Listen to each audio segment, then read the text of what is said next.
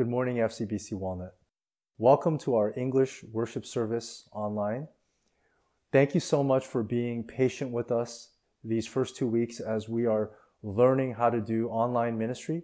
Thank you for spending your Sunday morning joining us at home. We fully encourage you to participate in every element of the service. I know that it's tempting to fast forward to the sermon uh, or just to, to skip the announcements or to just uh, uh sing the songs and then leave.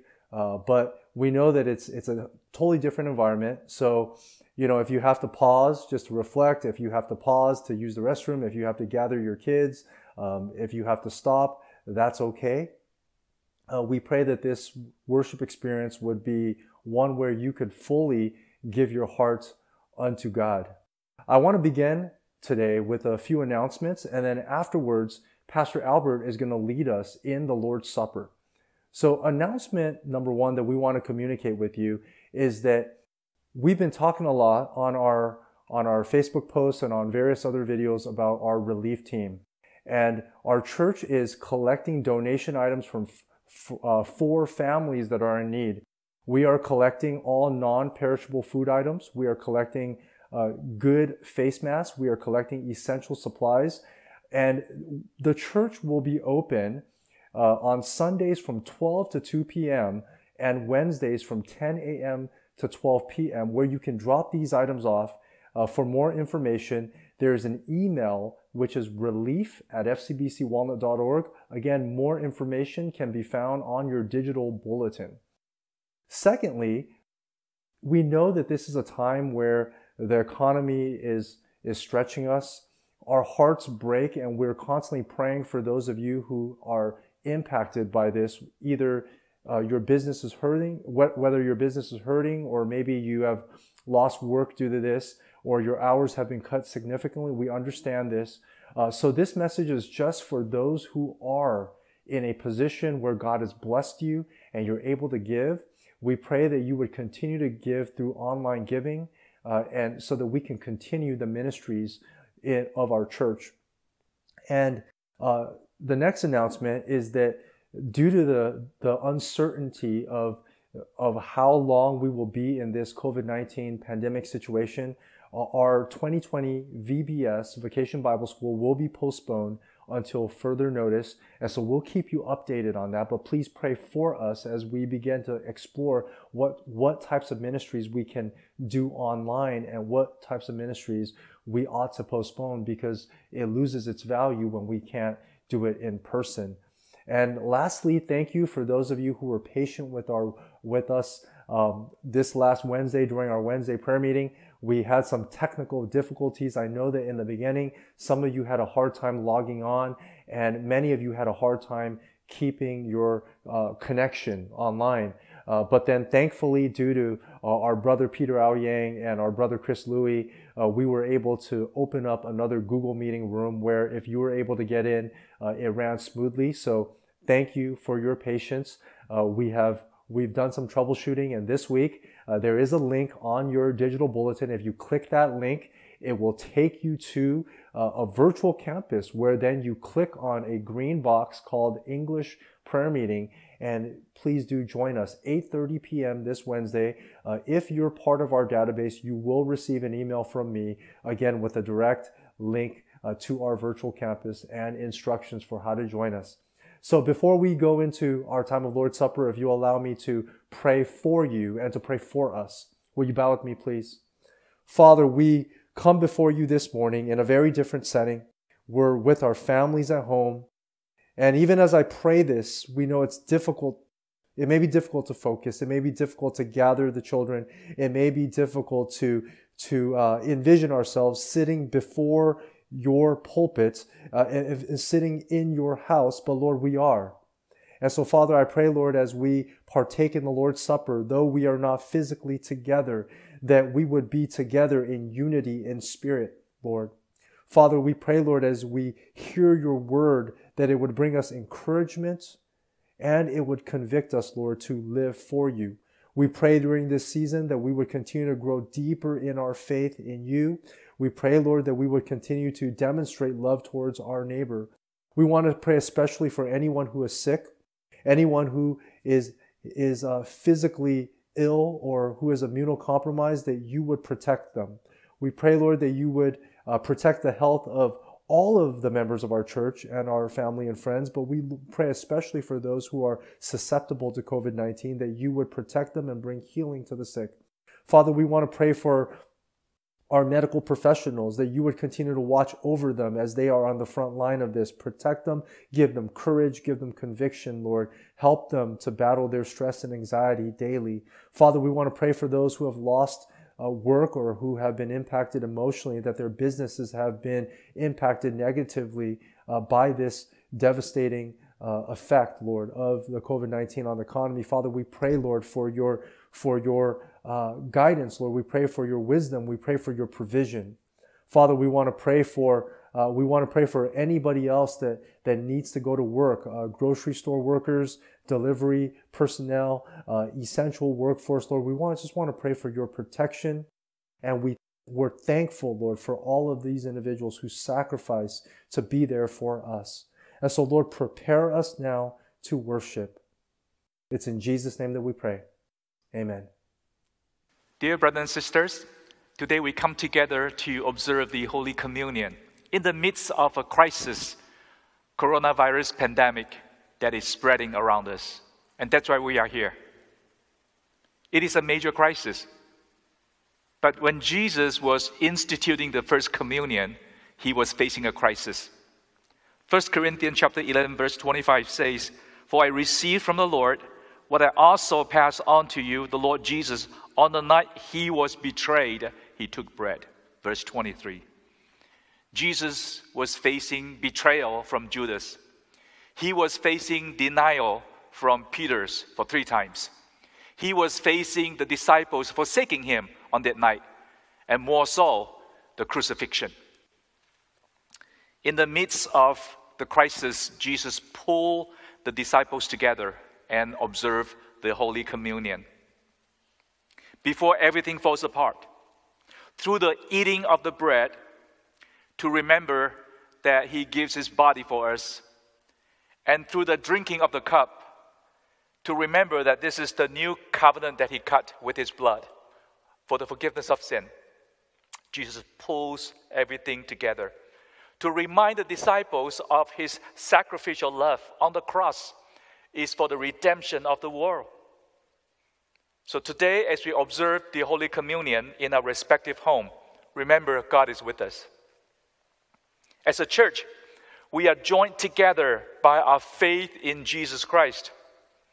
And the Holy Communion serves as a visual reminder of His love that nothing can separate us. And therefore, today, in your respective home, and me standing in the Mac observing this communion together, let us come with a grateful heart. Let us come by faith to remember our Lord Jesus. Let's pray together. The Bible reminds us to come before the Lord in, in confession. If there's any sin against individuals or against God, let us confess our sins so that we can be right with Him and we will not be eating and drinking our own blood. Let's observe a moment of silent prayer before Him.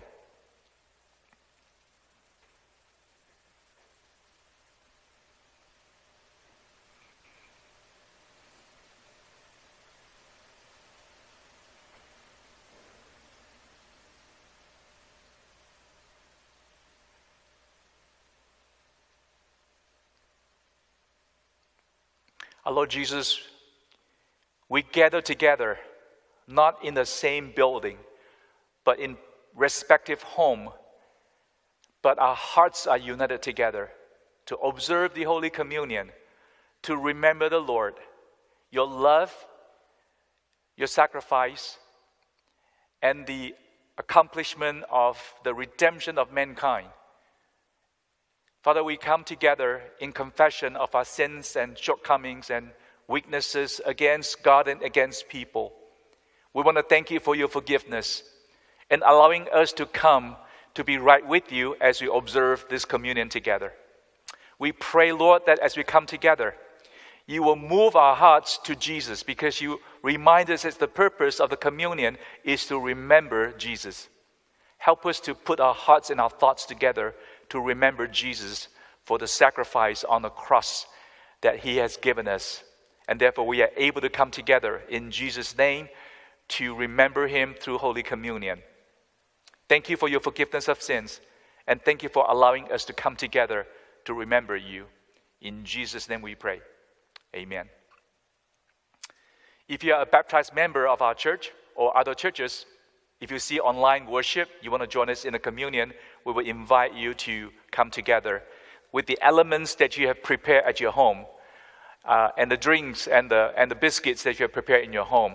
Let us stand together as we take the communion. The Bible reminds us that Jesus took bread and broke it and said, This is my body for you. Take in remembrance of me. Let us take together by faith.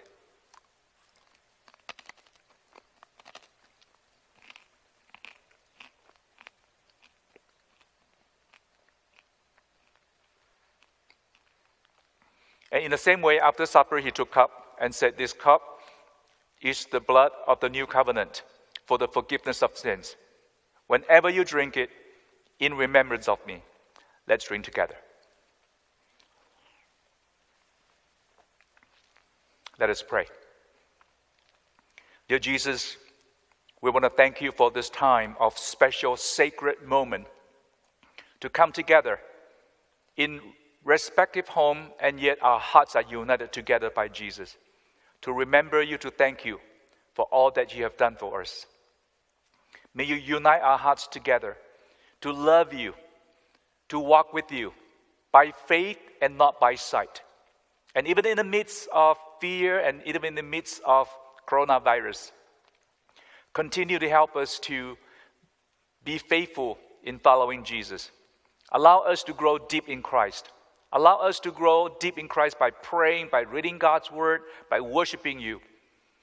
And help us to go through this tough time together we want to pray for those who are going through financial hardships. May you provide for them. We pray for your protection for the medical personnel and our brothers sisters who are still working as they go to the offices that you will protect them as well. We pray for our loved ones, Lord, that you will watch over them. And Father, we pray for those who are infected, that you will bring healing to them. And Father, we pray that by working together with the rest of the communities and individuals that we are able to suppress the curve and to see the coronavirus spread to slow down and we are able to get back to a normal life. In the midst of crisis, Lord, reminds us of your presence and remind us of your love as we journey together. In Jesus' name we pray. Amen. You may be seated. Let us continue to prepare our hearts to listen to God's word through the preaching uh, through our pastor. Greetings, FCBC Walnut family and friends. It has been a while since we've had the opportunity to be in the Sermon on the Mount. So today we will come back to it in our corporate worship time as we go into God's Word and as we allow the Holy Spirit to illumine God's Word. And we also allow the Holy Spirit to help us to apply it as we walk and journey in community with one another as a church family. So today we're going to be looking at chapter 7, verses 7 through 11. We are coming now to the end of these three chapters found in Matthew. And in this chapter, we find that Jesus is now wrapping up a lot of what he has been saying with how this can be pursued and the significance of living your life based on these kingdom values. When we began in chapter 5, we found that the Beatitudes kicked off this sermon this set of beatitudes or ways of being blessed or ways of having joy that is eternal and transcendent is the means for God's people to be able to be salt and light when we live out these values and we trust God for how he will bring about the fulfillment of these truths and these beatitudes in the new heavens and the new earth when Jesus returns. We see then later on in chapter 5, starting from verse 17 to 48, that Jesus establishes God's intention in the law in areas like anger, lust, marriage, vows, and retaliation. He takes these laws past the external, which the Pharisees and religious leaders were very strong at enforcing and in watching, and instead he takes it into the hearts of man. And in doing so, the Lord rebuked these Jewish religious leaders in their hypocrisy. At the end, God expects complete obedience to the law because he is indeed perfect. And thankfully, Jesus met that requirement in his earthly life. So, you and I, when we put our faith in Christ, God gives us his perfect righteousness and allows us to thrive and to live in him with our identity as sons and daughters of God. The sermon goes on in chapter 6 to speak of how kingdom living look like daily. How does a follower of Jesus practice a lifestyle of honoring God in front of others and in their hearts?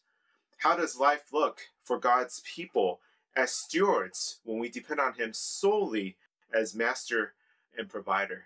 Is it one of anxiety and fear, or is it one of peace and trust? This is especially meaningful during this season that we are in of being in quarantine, of seeing COVID 19 ravaging the world, of not knowing what's going to happen even the next day, of even wondering if we would get sick.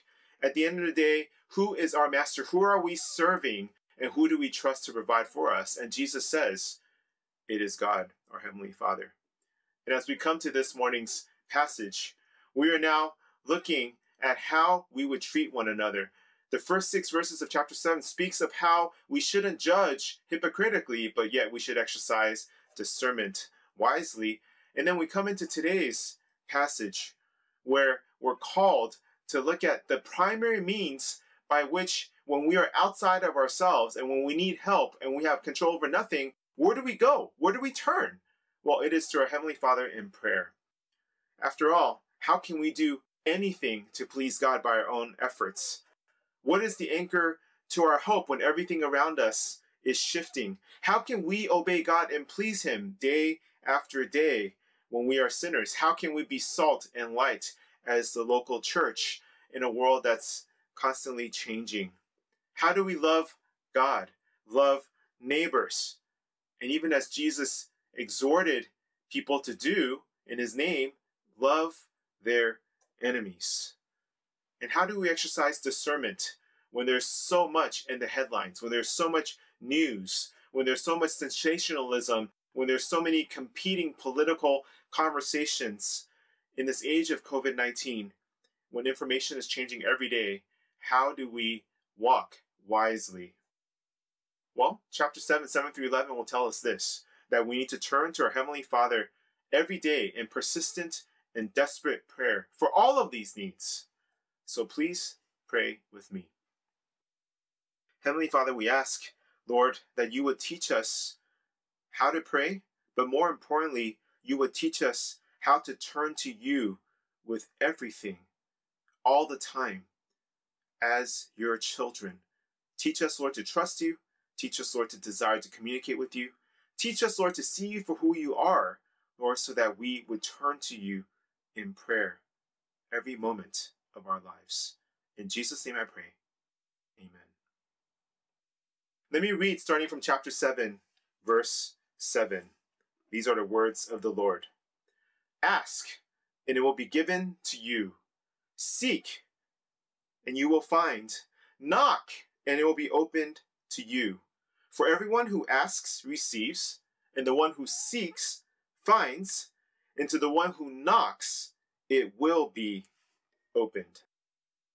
These two verses give a strong command in three particular words, and then also offers a guarantee, a promise that responds to that command.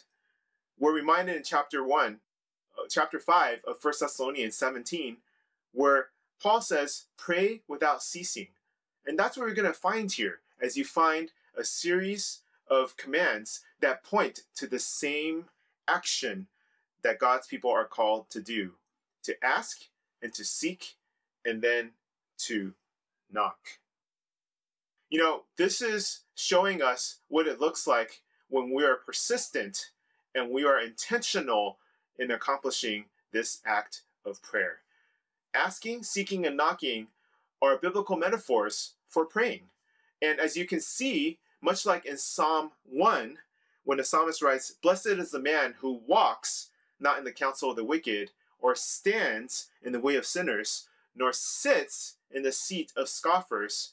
There's closer relational proximity, and there's also a direction that one is going towards in asking, seeking, and knocking. You know, many of us are now homebound, and many of us with children then are de facto running homeschools, or as one blogger actually said, crisis schools for those of us who are not familiar with the homeschool culture and routine.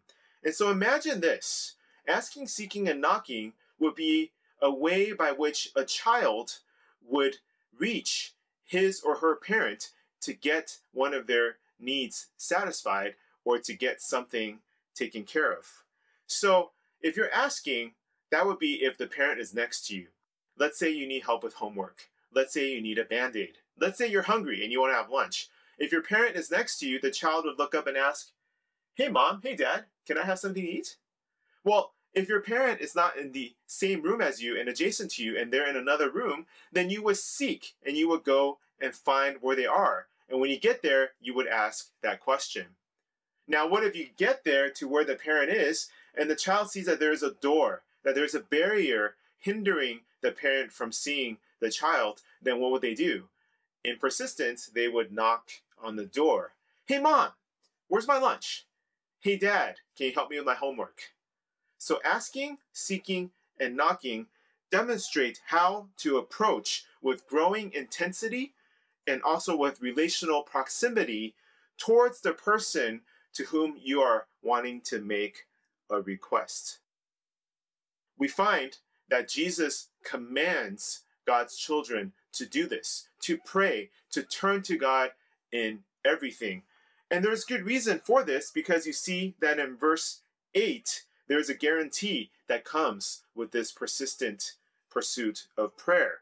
Because in verse 8, Jesus says, For everyone who asks receives, and the one who seeks finds, and to the one who knocks it will be opened. There's an immediate response to one who asks that that person will receive. There's an immediate answer to someone that is seeking the Heavenly Father. He or she will find him.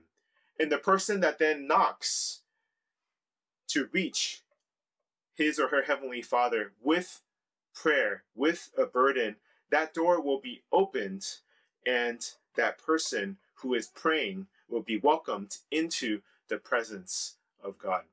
Now, the word everyone is used here, so this is speaking of all of God's children, regardless of how long you have been a child of God, how long you have followed Jesus. That if you are a child of God, He will hear your prayers. You see, God is the perfect parent. He doesn't play favorites. It's not like those that serve more or are more faithful or never make any mistakes in following Jesus will be the ones that have the year of God. No, God listens to all of his children. Now, this does call for a lifestyle of doing this. You don't just ask once, seek once, knock once. In verse 8, there is this clear tense in the verb of this being a continuously present action. And so this is someone that is asking constantly, someone that is seeking regularly, someone that is knocking persistently. But as you do so, God will hear. God listens to your prayers, and the guarantee is that God will answer your prayers in the way that you have asked. That what you have done in trusting your life in His hands in prayer, in turning to Him, no matter how feebly it might have been worded, no matter how tangled your thoughts might have been, if you trust God with your burdens in prayer and how you can live for Him, He will answer. Prayer is a guarantee, not just a hope. And actually, when the Bible speaks of hope, when it is anchored in a sure object, someone as sure as God, that hope is certain. The Father is always ready to respond. He is always actively answering prayers, and there are no exceptions if you are a child of God through Jesus Christ. No prayer falls through the cracks.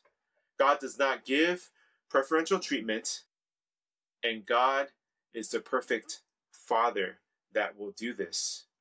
Now, if you understand then that God answers every prayer with no exemption for all those who trust in Jesus Christ, then you got to ask in a world that we are living in right now with COVID 19, where things are changing every day, where there's reason for fear and anxiety, where we are called to keep physical distance when we're separated from our loved ones and our friends, when our routine has been shattered, when we don't see an end in sight, if God answers every prayer, and if no prayer is left out from his children, then why is the world the way that it is? Well, the next three verses help us because at the end, this is an issue of trust. If God answers every prayer and he hears every prayer faithfully and responds accordingly, then how do we make sense of this God that is acting in the world that we are living in? Should we trust him? What is he doing? What is his character? And verses 9 through 11 goes to answer that. Starting from verse 9, Jesus brings up this family metaphor. Or which one of you, if his son asks him for bread, will give him a stone? Or if he asks for a fish, will give him a serpent? This is not a trick illustration here that Jesus is giving. This is very basic parenting 101. So if a child is hungry, regardless of where the parent is at, even if the parent is stumbling along, juggling all kinds of things and immature, if the parent is good-willed or even responsible in any way and cares and loves his or her children, he will give them food and sustenance. Bread and fish are the basics of sustenance in that society. And if a child is hungry, a parent, upon request, and even without request, will supply and provide their children with what they need. Interestingly enough, how this is described is well, if someone asks his parents for bread, would you give them something that would deprive them? Would you give them something that would trick them, like a stone instead? If a son or a daughter asks for fish because they're hungry, would you instead give them a dangerous serpent instead of taking care of their hunger? Of course not. Even the worst of us as parents, and sometimes being in a home and having your routines completely shifted, sometimes that tests and tries even the best of us as parents. But we wouldn't not only deprive our children, but then trick them, or worse, harm them when they request sustenance. And so this is a very simple illustration that Jesus uses to say, you know what? Obviously, every earthly parent, or most earthly parents worth any salt, would provide and give to their children what they need instead of giving them something useless or dangerous. And this is the reason why then parents can be trusted and used as an example. Well, here's the thing God is the perfect parent. So when you look at verse 11, we see where Jesus is going with this. If you, the earthly parent, who are evil, know how to give good gifts to your children, how much more will your Father who is in heaven give good things to those who ask him? I want us to look at a couple of things here there's one word that stands out right away, and it's this word that almost seems to not fit when Jesus had just described what ordinary parents, if they're responsible and caring in some way, in some capacity, would do for their kids. And that is to use the word evil. Evil seems so strong. Evil seems so final in quality. Evil seems like maybe what we see around us, what we would accuse others of, but not pointing the finger at a caring and responsible parent. That makes no sense. But see, there's something that Jesus is trying to make clear here by calling human parents, even good human parents, as evil. And it's because every human being shares a universal condition of having sin in our hearts. This is something that binds all of us. That before we are anything else, when we enter into this world, we are born as sinners, and thus we are evil and we do evil things. You know, Jesus makes this very clear just earlier in the Sermon on the Mount when he talks about how even when religious people do seemingly spiritual things such as giving to the poor, such as prayer, such as fasting, that our affections could sometimes be bent towards what people think and how we want to be viewed instead of what ultimately pleases God and what He requires. And while we may never kill anyone, divorce our spouses, use God's name irreverently, or even take vengeance into our own hands in front of our enemies, the root of these sins and these desires and where they linger and flourish reside in our hearts. You know why? Because we are sinners. You know, perhaps more than anything, when we see what is happening when our world has come into contact with COVID 19, it helps us to understand this a lot better. After all, coronavirus is an unseen enemy. This is the reason why we have to practice physical distance and stay at home, and that most of us cannot work outside of our home unless we are considered essential services.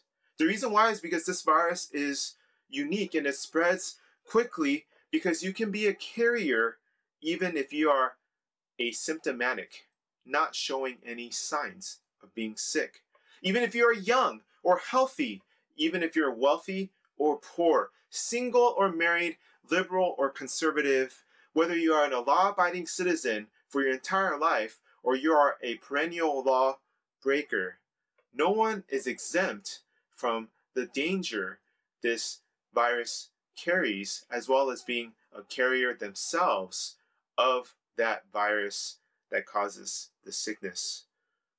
And so, while it's easy sometimes to point fingers, maybe at people that are panic buying or people that are saying racist comments and chants, people that are battling each other and shifting blame in politics, people partying instead of taking this seriously, at the end of the day, every person can be in danger of catching and harboring this virus. And that's the reason why the whole world, in essence, is moving towards shutting down until this is taken care of. This reaches and touches every human being. There is no one that has enough money or enough access or enough status to be able to say, I am not going to catch this. I am invincible to this virus. It's worldwide, it's pervasive. Well, Paul says in Romans chapter 5 verse 12 that sin is just like that as well. Paul says this, therefore, just as sin came into the world through one man and death through sin, and so death spread to all men because all sinned. So, this word that Jesus uses, evil, to describe human parents in this metaphor, all it means is that we are sinners. There's not one person that's exempt, regardless of how good you are.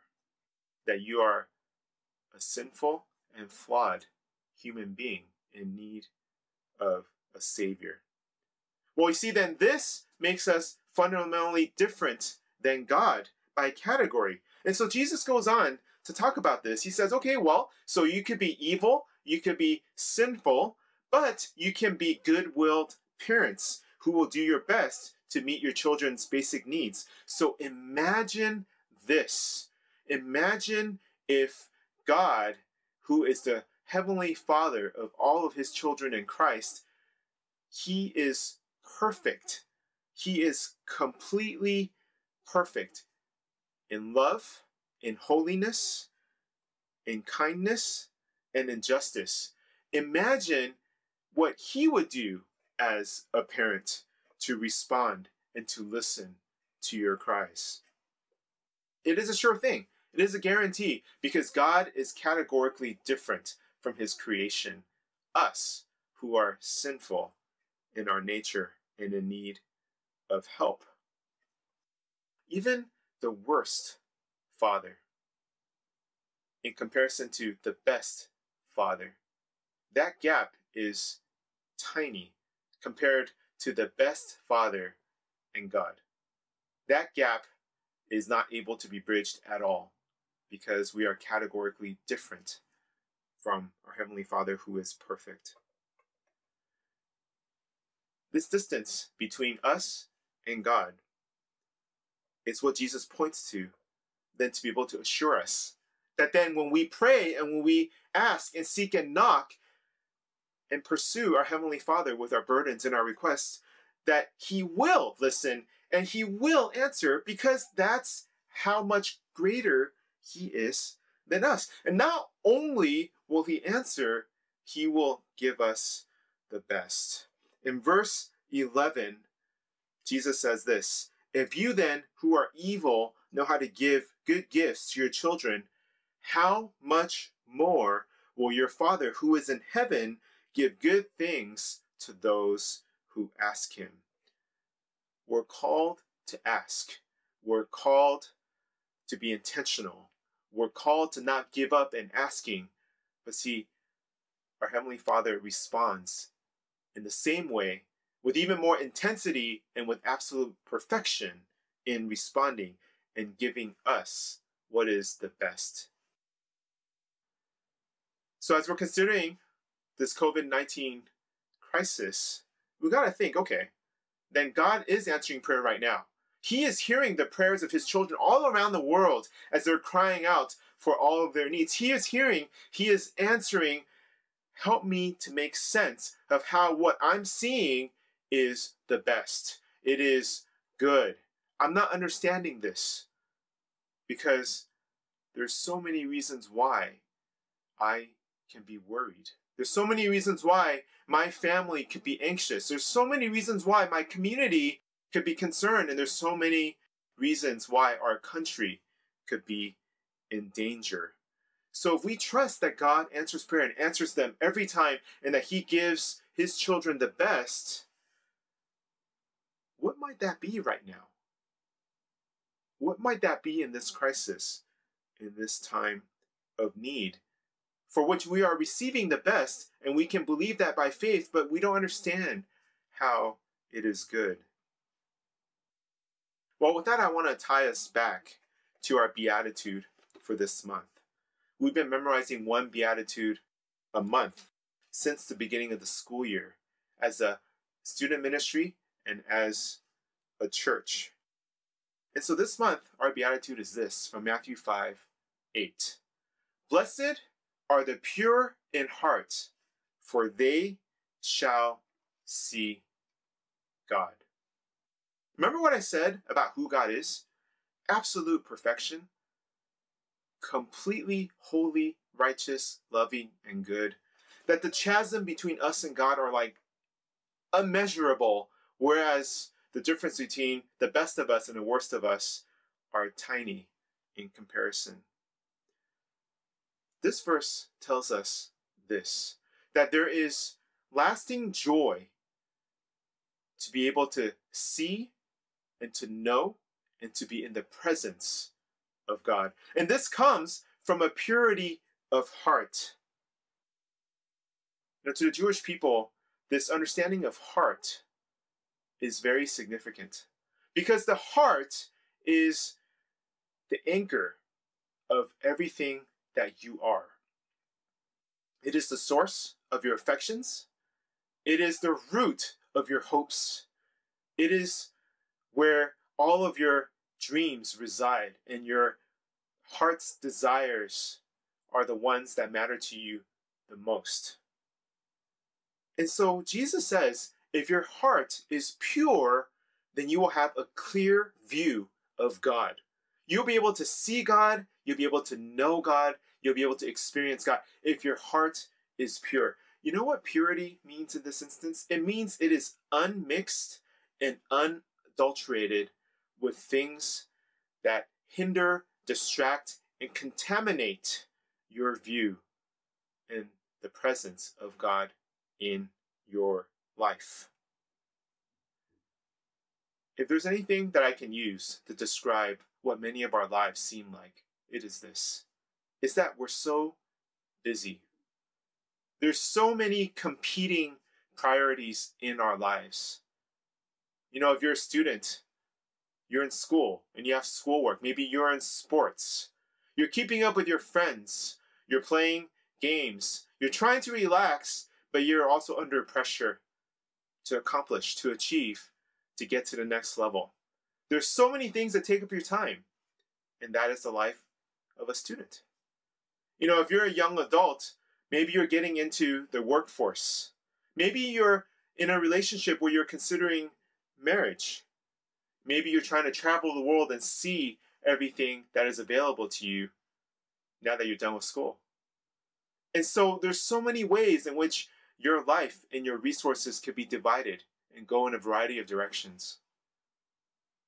If you are a young married, if you're a family, if you have older kids, all of the above, well, guess what? Your life has become more than about yourself. Your life has now become how you can walk with your spouse, how you can care for your kids, how you can support your family, how you can take care of your parents, how you can be active at church, how you can turn to the Lord for help in all of this. And it just seems like there's not enough time in the day to take care of all those things. And if you're 50 plus, perhaps you're already thinking about when you're going to retire.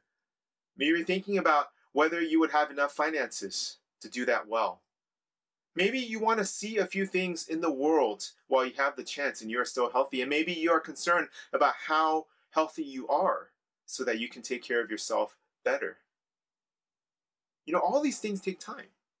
All these things can have us living a life in which we are pursuing one destination and one goal and one desire after another, but yet God gets, gets lost in the middle of all of that busyness. But Jesus says this Blessed are the pure in heart, for you will see God. And if there's any gift that I can see from our Heavenly Father during this time, which I don't know when it's going to end, it's all in God's hands. We could be in quarantine for a while, from weeks to months, and then life will slowly and not immediately get back to normal, I'm sure. But there's this one gift that God has given to us during this time as we're in our homes, not advised to go out, as we take our work home, as we are all in the same household together with our family, and as we are now intentionally pursuing one another through chatting and through online video and, and through ways in which we communicate and engage, is that God has our attention, and God has more and more of our time if we are willing to give it to Him. You see, He is simplifying our lives in all the places and obligations that we have so that our hearts can grow in becoming pure, in becoming unadulterated in its affections, in becoming simple in its focus so that we're able to pursue God and see Him.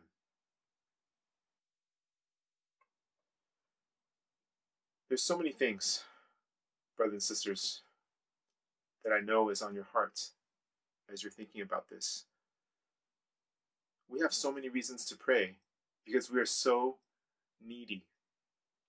Every day you look at the stock market and you look at forecasts and you look at all of these ups and downs and unpredictability. You see the government making all these decisions. You see people fighting and you wonder, you know what? Is everything I've worked for in this life, am I going to lose it all? God says He hears, and God wants us to turn to Him in prayer because he listens and he responds. You know, some of us are worried if we would get sick, will we catch the coronavirus? Will we be people that would pass it on to our loved ones and people that we know? Every single day, you see the news headlines and you see people that are infected, that test positive. You hear about people that pass away because of this disease. It hits so close to home. We all know someone that is impacted by the coronavirus in some way. And so you worry about your health. Well, Jesus says, Your Heavenly Father listens, and your Heavenly Father responds when you pray. You know, some of us, we're sitting at home and we just feel like we're missing out. We're wondering where did all of our relationships go? We miss our friends. We miss our teachers. We miss our colleagues. We miss our neighbors. I know I miss you, FCBC Walnut family. It's very strange to not be in the building weekly where we could see each other, to lift up our hands and to sing out loud to God with you together as our praise team leads, to hear the preaching of God's word from the pulpit that we're also familiar with, and to be able to pray together, giving to God our shared burdens. I miss that so much. I miss the hustle and bustle. I miss the running around. I miss the meetings. I miss the trainings and the personal conversations. I miss seeing you face to face, even from afar. And I'd imagine that as we think about our relationships, near and far, that this is something that we worry about too. We're tired of being at home.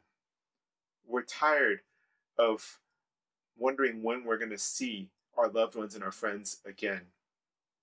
You know, meeting virtually, chatting online, doing video things is not the same as seeing someone in person. We wonder how our relationships will work out when all this is over. Well, Jesus said, Your Heavenly Father listens and He responds to your prayers.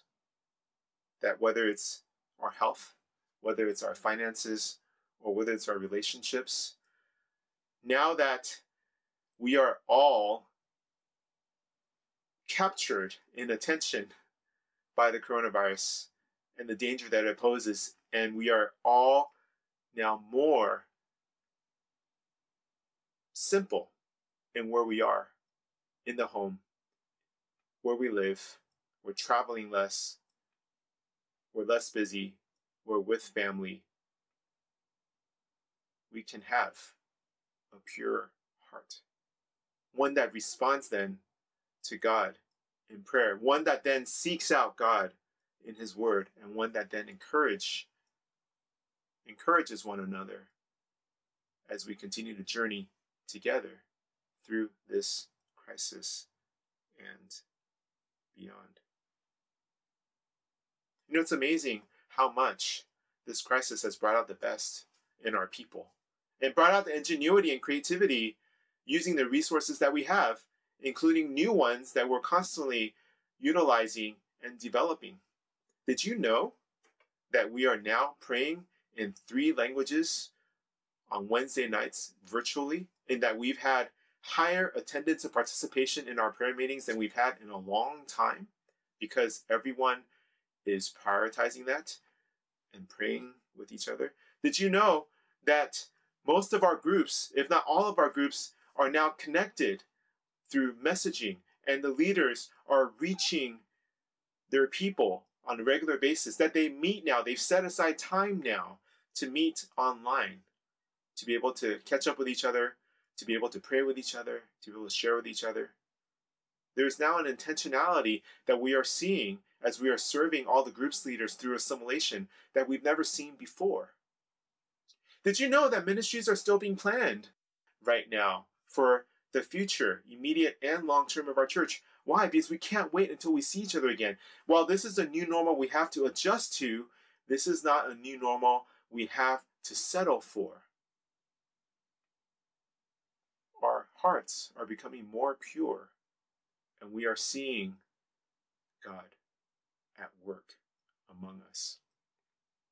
You know, Jesus summarized the totality of the Old Testament law with these two simple laws love God wholeheartedly with a pure heart, and love your neighbor as yourself. We are getting the opportunity day by day and week by week in our homes and outside our homes virtually to do this. And this is because we are all now, because of these circumstances, much less distracted, much less adulterated in our priorities and affections, much less mixed in our areas of focus and busyness in life.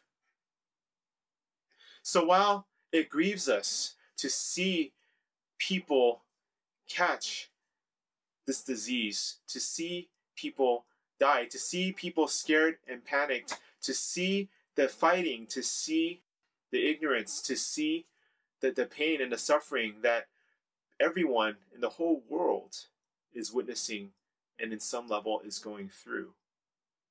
We know this God has not not heard or answered prayer for us as his people to see more of him, which is the greatest good and blessing he can give to us as the perfect Heavenly Father that gives good gifts to his children. And so I invite you to consider what Jesus is challenging the crowd here. But I want that to be your priority, to be your application. That as you're going through everything that you are walking through in life every day, that you would simply apply in faith what you know in your mind and your heart is true. That instead of trusting and turning to the news first, that instead of panicking, looking and serving for the supplies in our grocery stores and wondering if you have enough, instead of wondering whether you'll survive as a family, whether your marriage will be intact, whether your kids will get along with you, whether you'll miss out on anything amongst your friendships or anything else that is in your heart's desire. Turn to God in prayer. Turn to Him first. Turn to Him because you need Him. Turn to Him because He listens and He will always respond. And where Jesus' words become a source of strength that we could build our lives on through any crisis, as well as blessing, is simply this that God is always working all things together for the good of those who love Him and are called according to His purpose. And this, my friends, is no exception in time, in history, or in your life. So here's the big idea for today turn to your Heavenly Father with your burdens and cares.